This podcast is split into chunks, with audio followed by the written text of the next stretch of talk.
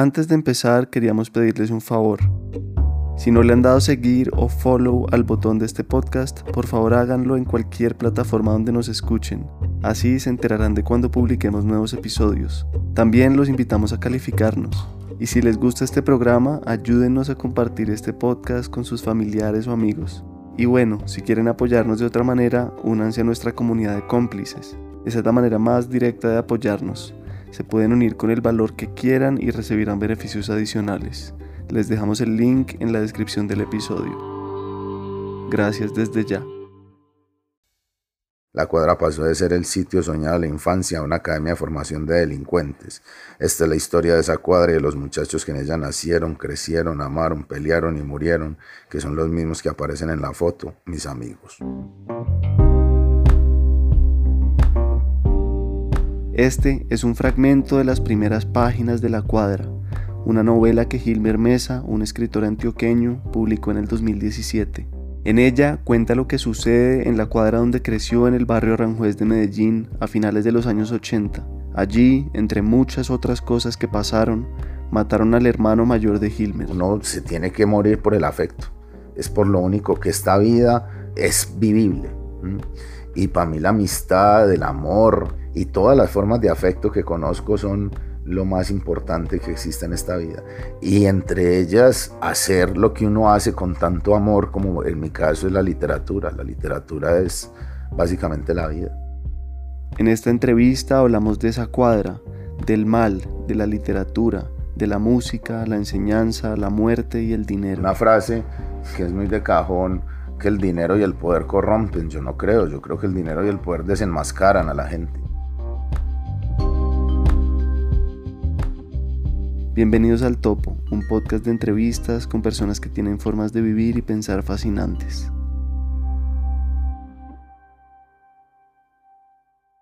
Pues hablemos entonces antes de, cualquier cosa, como de sus datos biográficos. Cuénteme un poquito cómo fueron sus papás. Creo que una pregunta también un poco común, pero que quiero que aclaremos es qué tanto de lo que está en la cuadra lo vivió en carne propia y si no de dónde salió y cuál fue la necesidad de, sacar esta historia. Pero ya arranquemos desde, sí, desde el puro comienzo como contando cómo lo criaron, quiénes fueron sus papás y ahí vamos avanzando. Pues mis papás, bueno, mis papás son gente maravillosa, trabajadora. Los dos vienen del campo, mi mamá viene de una vereda del municipio de Ituango que se llama La Granja mi papá viene de un corregimiento de, don Matías que se llama Yorrico.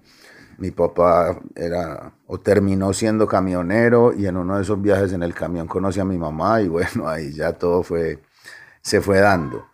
Eh, después se vinieron para acá, para Medellín. Yo soy el segundo hijo del matrimonio y poco más, gente muy, muy cariñosa, muy, muy afectuosa, aunque con, con ciertas dificultades para manifestar ese afecto, pero sí para con actos tremendos de, mucho cariño. Mi infancia fue pues completamente feliz. Fui un muchacho entre la casa y la calle, en un barrio popular en donde la calle es tan importante porque ahí crea uno otros lazos muy distintos y muy, muy bacanos también y que configuran de alguna manera la personalidad que uno asume en el resto de su vida.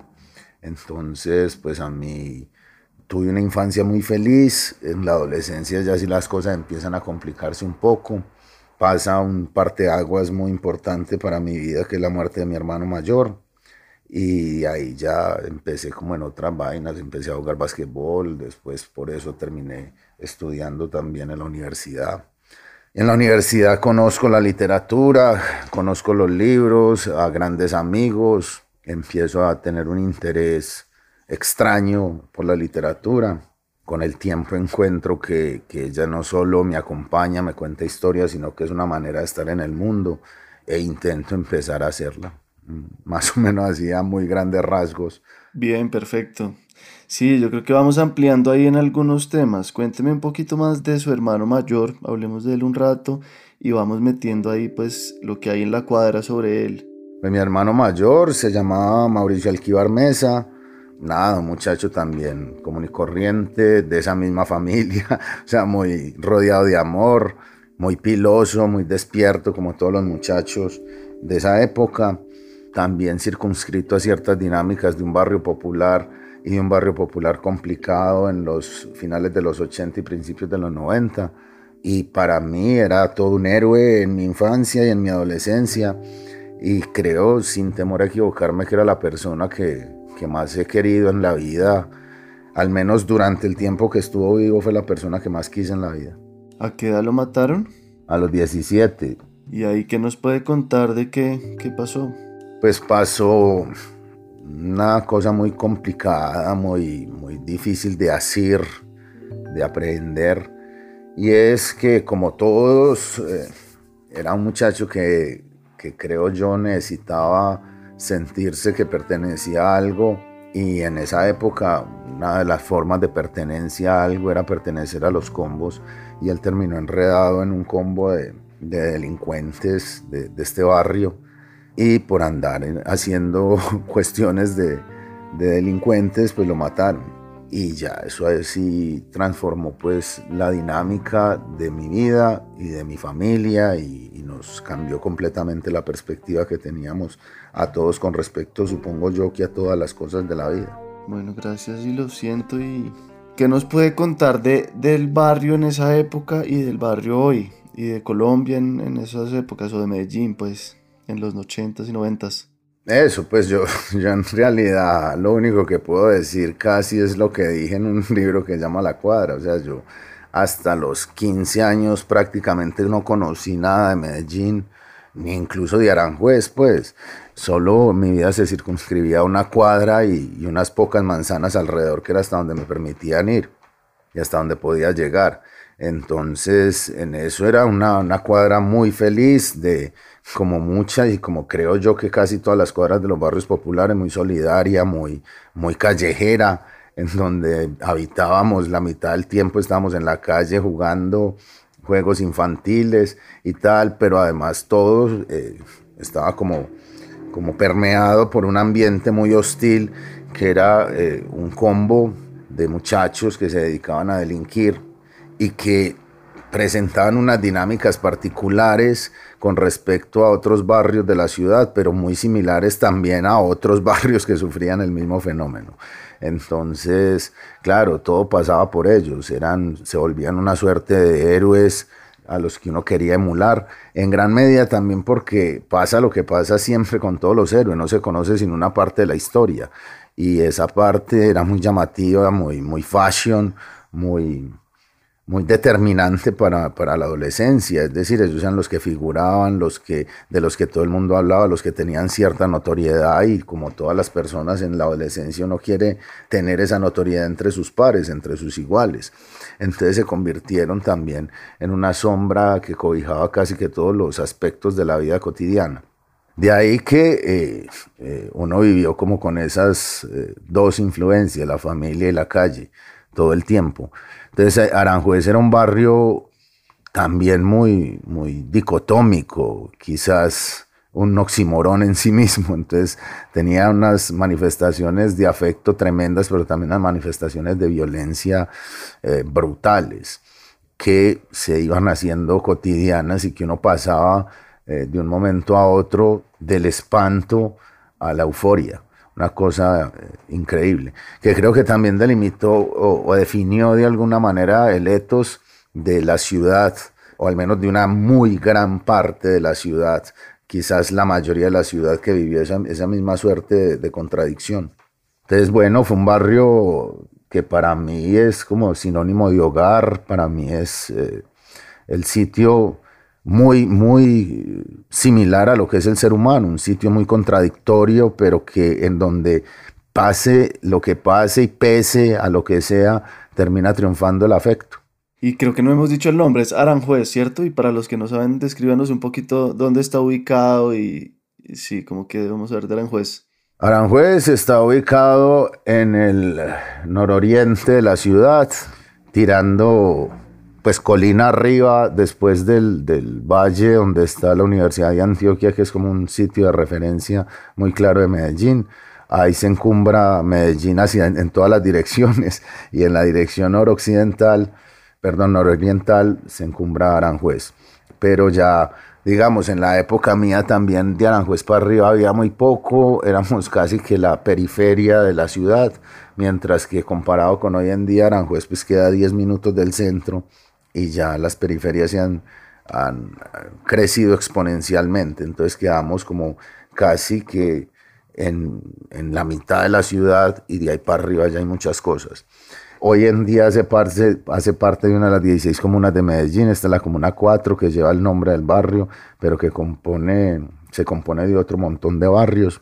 Y bueno, más o menos esa es la descripción. Bien, le iba a pedir, que se me olvidó decirlo antes, que leyéramos algunos apartes de la cuadra. Yo creo que en la página 16, como desde el quinto renglón o sexto, desde En una niñez pobre, yo creo que eso le da a la gente una idea de, del contexto de esta novela. Ok, bueno, voy. En una niñez pobre, el lugar donde se nace es de vital importancia, es donde uno fundamenta su existencia, ahí se condensa todo lo que hay de importante en la vida. Ahí están la familia, los amores, los amigos y el acomodo vital a los quehaceres cotidianos que le permiten a uno el desarrollo intelectual y biológico. Por eso, para uno que nunca conoció más allá de las fronteras del barrio, que no tuvo viajes ni otros paisajes para comparar, que no percibió el universo como algo abierto e infinito, que no participó de la naturaleza como vórtice espiritual, sino que tuvo en todos los ámbitos la cerrazón propia del enclavada en un barrio popular, del encerrado por las fronteras invisibles de una ciudad. La cuadra se le transforma en un mundo, en el único e importante mundo que tiene para vivir y crecer. Y la calle personal es la verdadera patria, lo primero que crea un sentido real de posesión en la necesidad de pertenencia que es natural en el ser humano. La cuadra ofrece el primer impulso de satisfacción. Por ella se crea un instinto de afecto que trasciende lo físico. Por eso los que nacimos en una de estas calles siempre creímos que la nuestra era la mejor y se lo hacíamos saber a todo el que se atreviera a compararnos. Por eso en los diciembre nos esforzábamos para engalanarla y que brillara más que las otras.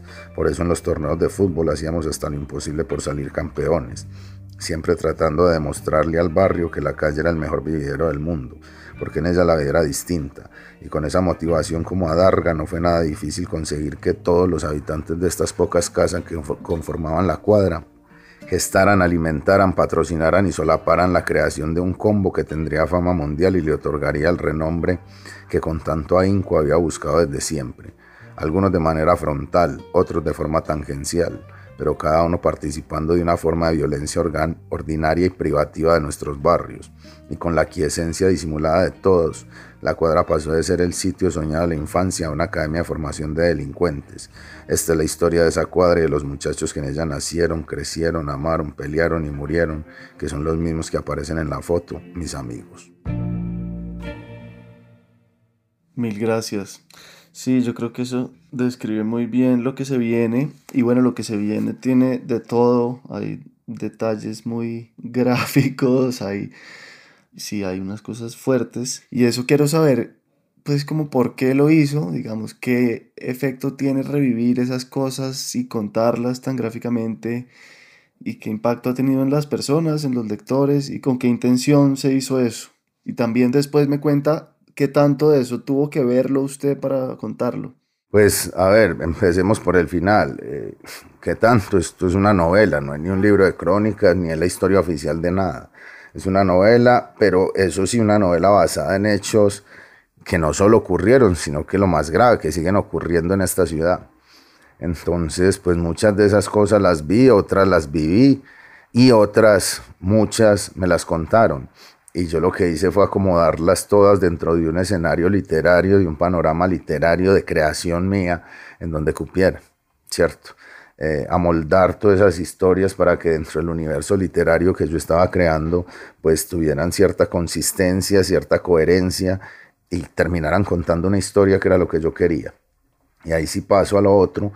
¿Por qué hacerlo? Porque siempre he tenido, eh, bueno, primero yo escribo para tramitar un montón de cosas también que tengo sin tramitar o que estoy intentando tramitarlas.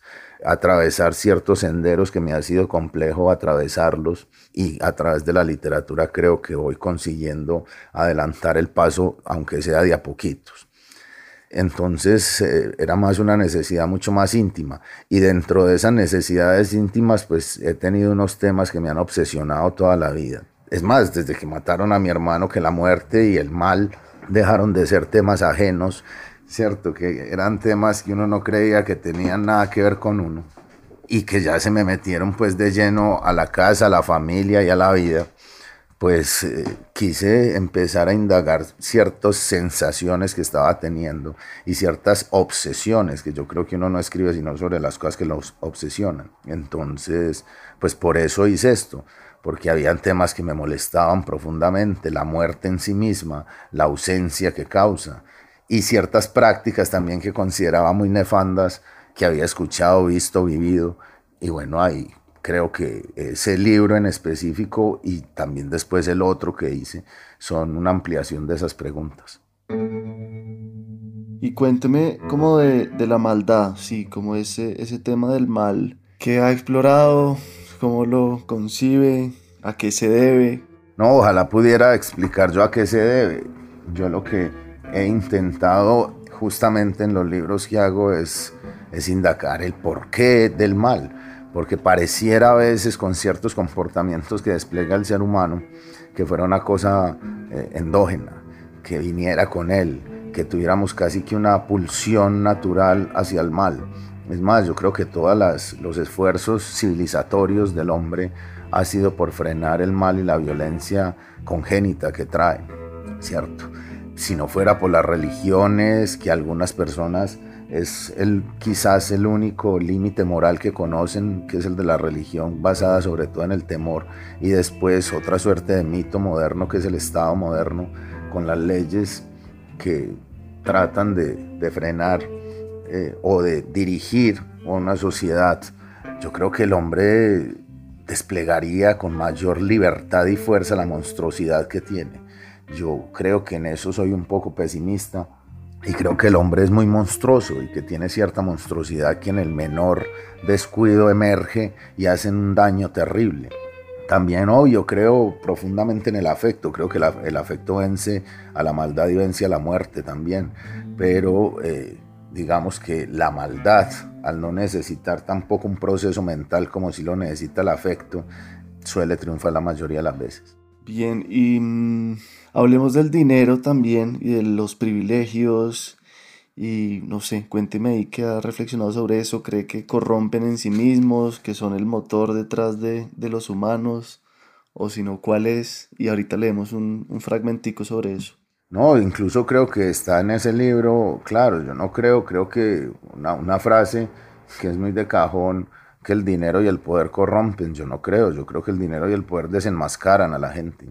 Yo creo que si usted era un alma noble, el dinero y el poder lo ennoblecerán más, pero si usted era un alma corrupta, el dinero y el poder lo corrompen más. Creo que son, eso sí, un puente que permite explayarse en, esas, en ese carácter propio que usted tenga entonces, un puente muy, muy expedito, ¿cierto? Que hace que, que sea más fácil desarrollar sus eh, características eh, bondadosas o sus características nefastas. Entonces, pues en eso sí creo que soy claro. El dinero es, es un mito moderno, es una forma de, de tramitar o de transitar mejor de un poder que siempre ha estado asociado al tener hacerlo más expedito, es decir, darle una forma en la que todos podamos participar en, mínimas cantidades y otros en muchas grandes cantidades. Pero yo creo que sí, o sea, yo creo que no hay que confundir el fondo con la forma y el dinero es la forma, el fondo es lo que cada uno tenga adentro. Y ahí le damos porfa en la página 133 un pedacito sobre el dinero. El poder y la plata son una bola de nieve una vez que empieza a crecer es muy difícil de detener porque envician más que el bazuco. Las personas suelen creer que el poder y el dinero cambian a la gente, pero eso es falso. Lo que hacen el poder y el dinero es que nos desenmascaran, nos ponen en evidencia con nosotros mismos, con nuestras propias miserias. No es que por ser rico y poderoso se volvió malo, malvado ya era. La fortuna y la posición lo que permiten es que opere con mayor soltura esa maldad, y lo más determinante que se encubra, se justifique y casi siempre se indulte. Chévere. No sé, y ahí me surgió la pregunta un poco, ¿usted detrás de qué está en esta vida? ¿Qué lo llena? ¿Qué lo mueve? A mí todas las formas de afecto que conozco son, creo que el, amor de verdad es, eh, es lo único que podría afirmar categóricamente que es lo que hace que la vida valga la pena. Incluso una, una expresión muy particular, esa de valer la pena, que hablo por ahí en otra novela de ella. Como que todo lo que es importante en la vida deviniera de una pena cosa que ya nos, nos eh, sitúa en una posición muy desventajosa. ¿Qué será que viene de la religión esa, esa frase o qué? Sí, claro, claro, pues que uno no puede pasar por encima de 3.000 años de judeocristianismo tan, tan complejo que a mano encontramos todos los días en todas partes y que nos ha hecho creer que en serio todo lo valioso viene de una pena, pero bueno, en eso estamos. Entonces, si hay algo por lo que sí es importante luchar siempre, es por imponer el afecto sobre cualquier otra cosa, que siempre gane. Es difícil, obvio. Todas las cosas importantes son difíciles realmente. Si hay alguno de los problemas graves que tenemos es por tomar siempre los caminos más, más fáciles o los caminos más expeditos. Los caminos difíciles tardan más, pero dan unas cosas mucho más importantes. Entonces sí, yo creo que, eh, y me sitúo en, en, ese punto y me, y me cierro en eso, de considerar que esta vida vale la pena por la gente que uno quiere y lo quieren. La amistad es una cosa fundamental, sin la cual yo no podría concebir la vida. Mis amigos son una cosa determinante. ¿Cierto? Es, es, otra familia importantísima. La familia, obvio, la de sangre, por la que uno se juega tranquilamente la vida. Entonces, no es que no, yo no creo que tenga ninguna tensión fanática de la muerte, ni, ni tanática, pues por supuesto, sino que, eh, es decir, no es tan importante la muerte cuando usted ya definió por qué vale la pena morirse. Entonces uno se tiene que morir por el afecto. Eh, es por lo único que esta vida es vivible. Y para mí la amistad, el amor y todas las formas de afecto que conozco son lo más importante que existe en esta vida. Y entre ellas, hacer lo que uno hace con tanto amor, como en mi caso es la literatura. La literatura es básicamente la vida, para mí. Qué bonito, gracias. Y ahí cuénteme de eso, de la literatura y de cómo fue que lo cambió y cómo llegó a su vida y de dónde salió. Sí, usted es de familia de lectores y así o para nada. O ¿Cuál, ha sido, el, cuál ha sido el rol de la literatura en su vida? No, el, pues no sé, es, yo creo que hubo como un segundo nacimiento mío cuando encontré la literatura. Yo no, Nunca, pues en mi casa no, no, se leía nada, en el colegio lo que me pusieron a leer eran cosas que a mí nunca me, me hablaron realmente, no, no sentí lo que sentí después que fue una compañía. ¿Con qué libros, con qué literatura y en qué momento? No, yo llegué, yo llegué a los libros tardísimo, como a los 19 años, y de hecho no, no les tenía, eh, o sea, no los veía como un vehículo para nada, o sea, eran, yo nunca compré un libro, los dos o tres que habían en mi casa eran libros muy charros, ahora que lo pienso. Era en el diccionario de Chicago, eh, de inglés-español. Era un libro de Ockmandino, me acuerdo, que creo que se llamaba El vendedor más grande del mundo.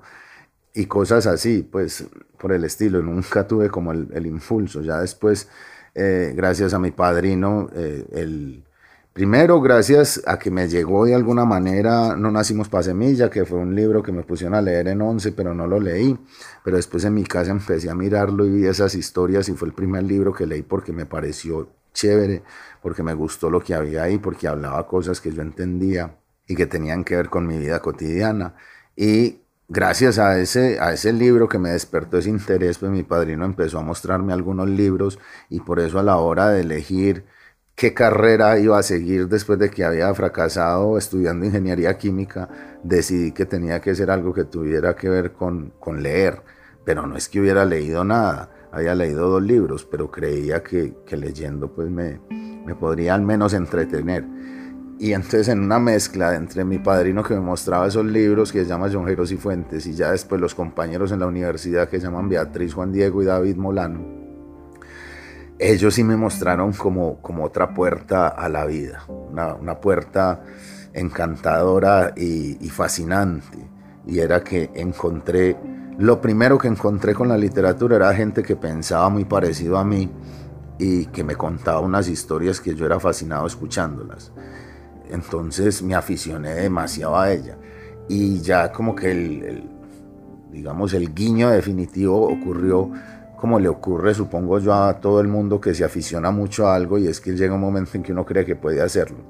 Y ahí pues me senté a intentar escribir y bueno, borroneé algunos cuentos muy malos y, y cometí unos cuantos versos que son aún peores, pero sabiendo y claro, teniendo plena conciencia de que era horrible lo que estaba escribiendo, encontré una cosa maravillosa y es que entre esa página en blanco y yo había una intimidad que no tenía con nada más.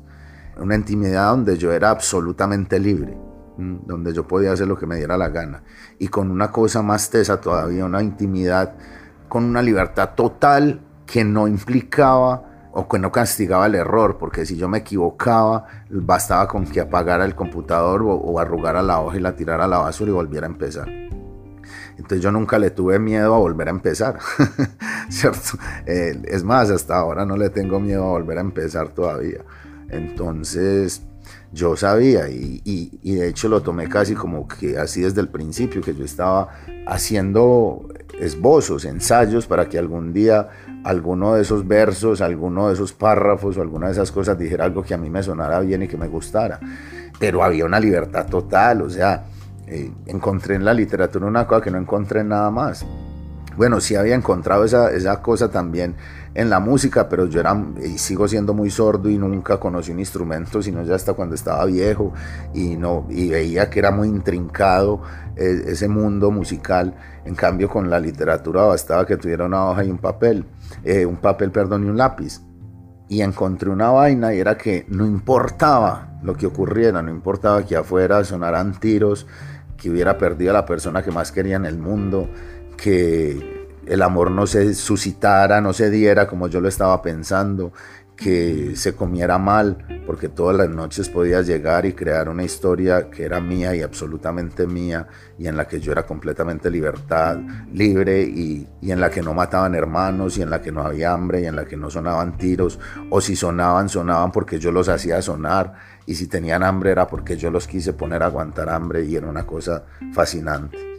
Era, era ser dueño de, una, de un espacio de libertad como no he encontrado ningún otro y por eso creo que voy a escribir hasta el día que me muera, independiente de lo que pase con mis libros. ¿Y qué libros lo marcaron profundamente o qué autores? Autores, pues el primero fue Alonso Salazar porque pues me gustó mucho eso que contó ahí y tal, y fue como un, un libro iniciático. Pero ya después, cuando ya empecé a consumir literatura y a ver los intríngulis de este arte maravilloso, pues a mí me voló la cabeza, pero así locamente. El primero fue Juan Rulfo.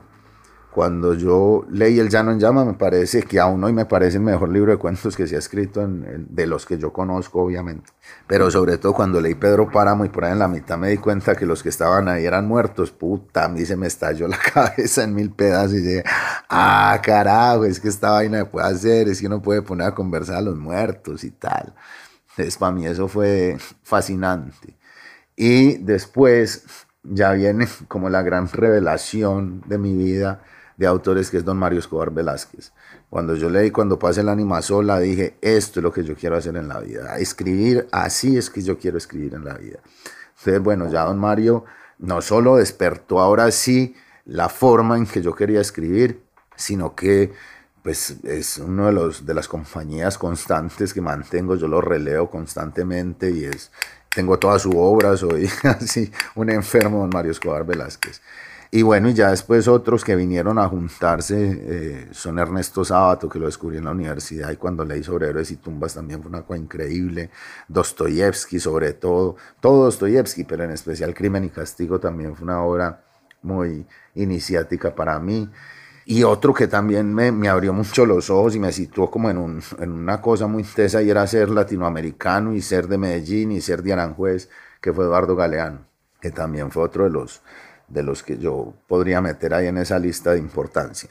Sin embargo, hay uno que sobrepasa a todos en importancia y que fue después que yo entendí que en realidad lo que yo tenía adentro era todo un universo que él me había creado y fue Rubén Blades.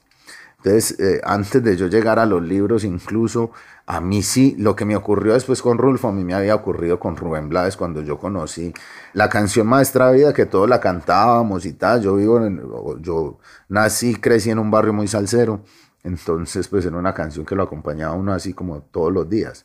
Sin embargo, después me enteré que eran dos trabajos musicales que contaban toda la historia de una familia, que era la familia de, Carmelo da Silva, después con su hijo Ramiro y su nieto, y creó todo un, universo eh, literario, pero yo eso no lo sabía cuando lo, descubrí, pero sí me, me, impactó que en la música alguien pudiera hacer una cosa que después vi que era pues muy común en la literatura como Cien años de soledad y como Balandú de de Manuel Mejía Vallejo y como todo esto. Pero yo ahí entendí un montón de cosas que eh, vi un montón de cosas que entendí mucho tiempo después, y es que Rubén Blades creó un mundo que se llama Hispanía, en donde hay un barrio que se llama Salsipuedes, en donde hay un montón de personajes desde Adán García, Pedro Navaja, Pablo Pueblo, y toda la historia de, del Maestra Vida, que además después tiene una continuación en otro álbum que es Canciones del Solar de los Aburridos. Pero todo eso eh, me llegó como por partes que después yo fui armando cuando ya sí estaba interesado en crear un universo literario. Entonces, pues yo sí tenía, y eso sí fue desde los 10, 11 años, que descubrí todas estas cosas maravillosas de Rubén Blades y que después cuando me dedico a la literatura entiendo que ha sido como la, la influencia más importante que he. ¿Qué canción de Rubén Blades le llega a la cabeza si, si piensa en él? No muchas, pero así como para recomendarle a alguien, eh, vida. Nadie escoge a su familia o a su raza cuando nace, ni el ser rico, pobre, bueno, malo, valiente o cobarde. Y bueno, y de hecho la novela, la que estamos hablando, que es La Cuadra, tiene un epígrafe de Rubén Blades y otra canción que es hermosísima que se llama Las Calles. Sí, no, si quiere le hace usted todo el epígrafe, todo ese epígrafe es muy bonito. A ver, yo lo leo. Pues sí, sobre todo no solo lo, que lo escuchen, vayan, escuchen la canción, no por el epígrafe, es que la canción es increíble. Dice, las calles de nuestros barrios nunca toman prisioneros, quiebran al que no resiste, sea local o sea extranjero. Ahí la paciencia no existe con los que son majaderos. Cada víctima es culpable si cayó por traicionero. Son páginas estas calles que se cogen con los años, escritas en un idioma que no entienden los extraños. Nacimos de muchas madres, pero aquí solo hay hermanos. En mi calle la vida y la muerte bailan con la cerveza en la mano. Soy de aquí, de los que sobrevivieron, soy de aquí. Yo soy de esa esquinita chiquita, bonita, bendita, de los que nunca se fueron.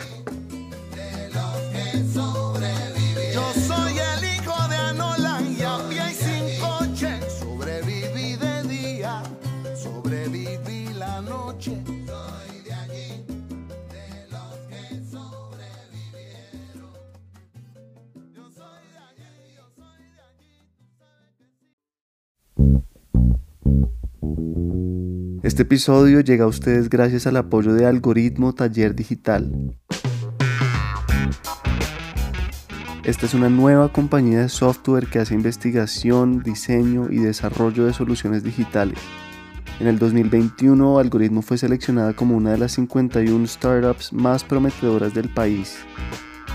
Algoritmo además estuvo a cargo de la construcción de nuestro sitio web y el sistema de cómplices de la no ficción. Son de verdad unos tesos que saben lo que necesita una organización para desarrollar soluciones digitales en el mundo de hoy. Conozcan más sobre algoritmo en algoritmo.co. Cuénteme de, de, su relación con Alcolíricos, justamente ahora que estamos hablando aquí de, de música. ¿Cómo se encontraron? ¿Cómo convergen? ¿Cómo han coincidido en narrar Aranjuez? pues no, alcohólicos son otros de mis hermanos de la calle, pues eh, somos familia, indudablemente, además pues también pasa una cosa muy tesa y es que pensamos cosas muy similares, sobre todo sobre el barrio, sobre la vida, sobre el afecto, sobre lo agradecidos que hay que estar con ciertas cosas en esta vida. Entonces nada, pues fuimos vecinos pero distantes, yo fui muy amigo, fue el, hermano mayor de, de Castro, que jugó básquetbol conmigo y ahí tejimos una amistad y conocí al papá de Castro, que es una figura preponderante en toda, como en toda nuestra mitología personal, que es don Alejandrino, que de hecho él fue el que me, regaló el primer cassette de salsa y me engomó de alguna manera en esa música. Entonces, bueno.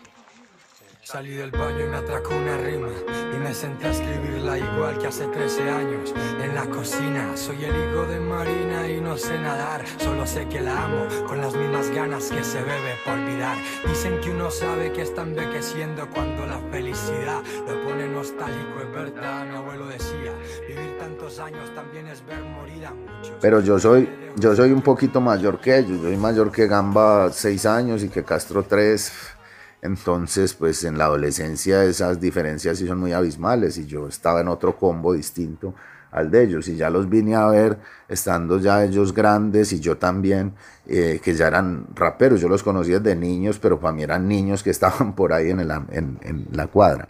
Pero ya después nos, los vi y, alguien, un amigo muy querido por ellos y por mí, que se llama El Loco, que es Diego Acero, me sentó juicioso escuchar lo que ellos hacían y recuerdo que escuché acrobacias y dije, puta, qué manes tan tesos, weón, qué bueno conocerlos, tan. Ven y busca dentro de este cofre El bombo y la caja se quieren salir del bafle. Llegó la hora, dejen que retumben las voces Calle sala de partos, nuestra música nace. Y entonces pues no, no era conocerlos, era que bueno encontrarnos nuevamente. Y la cita se dio un día allá afuera de un bar y, y desde ese momento al otro día ya éramos otra vez muy amigos y empecé a parchar con ellos y a estar pendiente de lo que hacían y ellos de lo que yo hacía. Y al punto que cuando escribí la cuadra, los primos que se las mandé fue a Castro y a Gamba y, y ellos la, les pareció una maravilla. Entonces, bueno, ya ahí empezamos a tejer otra historia que nos mantiene unidos y, bueno, y, somos muy amigos. Yo los admiro profundamente, eh, los respeto profundamente, creo que están haciendo la mejor música que se está haciendo en el mundo hoy en día. Y eso obviamente es decir la mejor música que se hace en Colombia y en Medellín.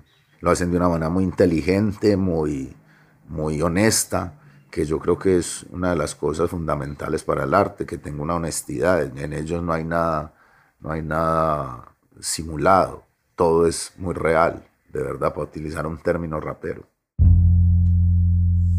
Y cuénteme de su, de su faceta de profesor, de docente, hablemos del sistema educativo. No, ahí sí necesitamos por ahí tres, tres charlas de estas.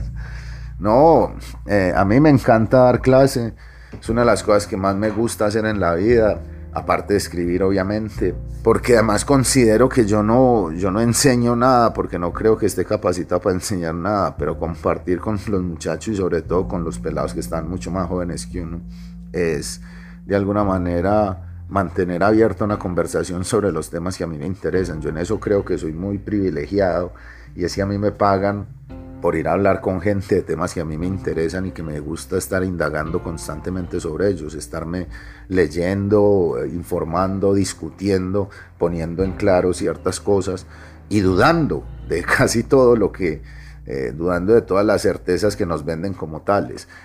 y eso se logra en un salón de clases, imponiendo un discurso. Cuénteme un poquitico, ¿cómo sería una clase suya o cómo la prepara? Si me da curiosidad, ¿cómo, cómo sería usted profesor? No, pues, no, es que ahí sí ya me queda muy difícil. No, yo no sé, yo llego y eh, del tema que vamos a hablar, pues cuento lo poco, muy poco que conozco al respecto e invito a la gente, yo no sé, yo creo que es como con todo también, yo lo que hago es como mostrarles lo que a mí me ha encantado de ese tema, lo que me ha molestado también de esos temas e intentar crear en ellos una, una curiosidad para que a través de sus propias búsquedas vayan formando un criterio al respecto de ciertos temas que me parecen fundamentales de nuestra realidad. Por eso creo que, que he disfrutado tanto dando las clases de política, de geopolítica. Bueno, no, y las de literatura también, yo disfruto mucho dando clases. Y otro tema que no quería que se me pasara es pues las drogas y el narcotráfico que tienen tanto que ver con Colombia, con pues con el su barrio, con Colombia en general, en todos los niveles, en todos los barrios yo creo que están. Pues sí, como cuál ha sido su acercamiento, dónde cree que está ahí el como el punto ciego porque ha sido como un tema tan problemático en nuestra sociedad por la por ser ilegales, por los efectos, no, sé. No, no, no, no, no, eso sí seamos clarísimos, pues. O sea, dejemos de, de, tratar el tema con pañitos de agua tibia, que es lo que han hecho siempre, como dice Gambetta, profundamente lúcido, aquí combaten los ladrones, no la pobreza, pues, o sea, aquí combaten a los que meten droga y a los que la expenden, pero no combaten el origen del mal. Si vamos a hablar de, de narcotráfico, seamos serios y pongamos en la mesa a los que tienen que responder por eso, que son primero los lavadores de activos que están en los bancos, fundamental. Segundo, pongamos a los que hacen las materias primas para estas drogas. Y no estoy hablando de la hoja de coca y la, hoja de marihuana, ¿cierto? Eso es, eso es mínimo. Los que hacen toda la, industria química que tiene que enormes eh, emolumentos y ganancias estratosféricas, ¿cierto? Y sentemos a los que más les interesa que esto se mantenga ilegal porque con la ilegalidad viene acompañado de una violencia que permite crear unas, unas órdenes paralelas, que son los, los traficantes de armas. Entonces, si los vamos a sentar a ellos, ahí sí hablemos de esta vaina, lo otro. Lo otro ya es secundario, ¿cierto? Las, las drogas en una sociedad han existido desde siempre, esos estados alterados de la conciencia y quien la necesita. Y yo soy un libertario que también creo que la primera libertad que usted tiene en la vida es de meterse lo que le dé la gana. ¿cierto? Siempre y cuando con eso no joda a los demás. Entonces, si lo que vamos a hablar es que estamos jodiendo, a, que, que, jode a la sociedad en general, pues sentemos a los que en serio tienen que ver con este problema, no al consumidor que en el fondo es el renglón último de esta cadena. Le iba a pedir otra lectura sobre la muerte, si no es muy spoiler. Usted me dice si, si, si no quiere leerla, porque sería el final del libro, como en la página 191 yo soy un caso raro, a mí no me molesta nunca que me cuenten los finales. Ah, bueno, sí, yo tampoco, a mí tampoco tanto. Pero puede que haya gente que sí, pero no sé, igual el libro no creo que termine en la última página. No, listo, entonces le damos en la 191 por ahí desde, yo creo que desde fui malo como sustantivo, no como adjetivo, como en la mitad.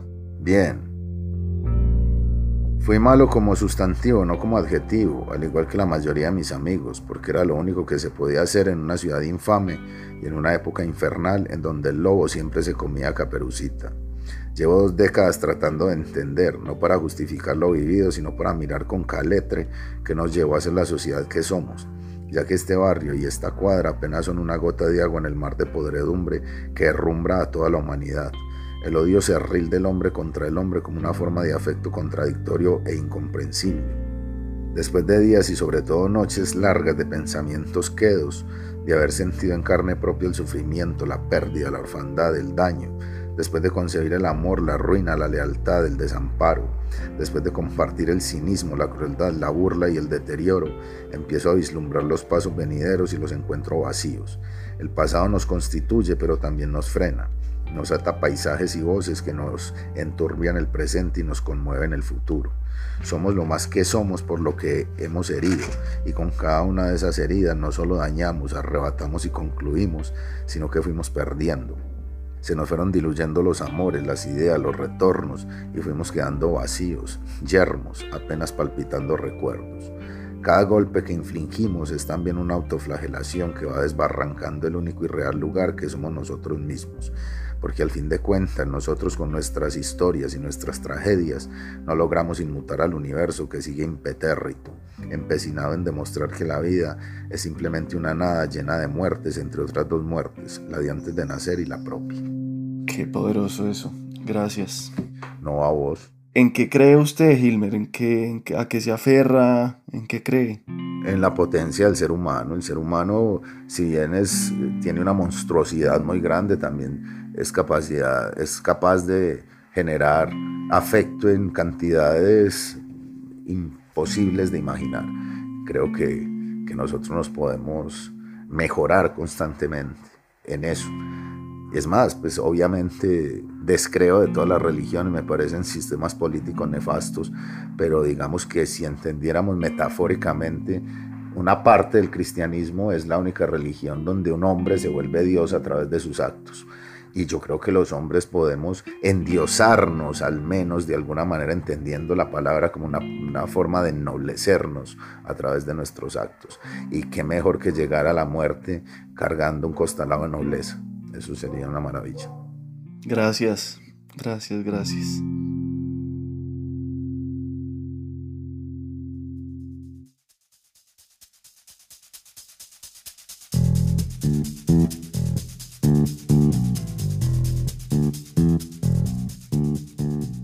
Topo es una producción de la no ficción. La mezcla y el diseño de sonido de este episodio fueron de Daniel Díaz y Valentina Fonseca. La ilustración de la portada y el manejo de las redes sociales está a cargo de Isabela Soto. Gracias a Margarita Restrepo por gestionar y asistir en la producción de esta entrevista. Mi nombre es Miguel Reyes.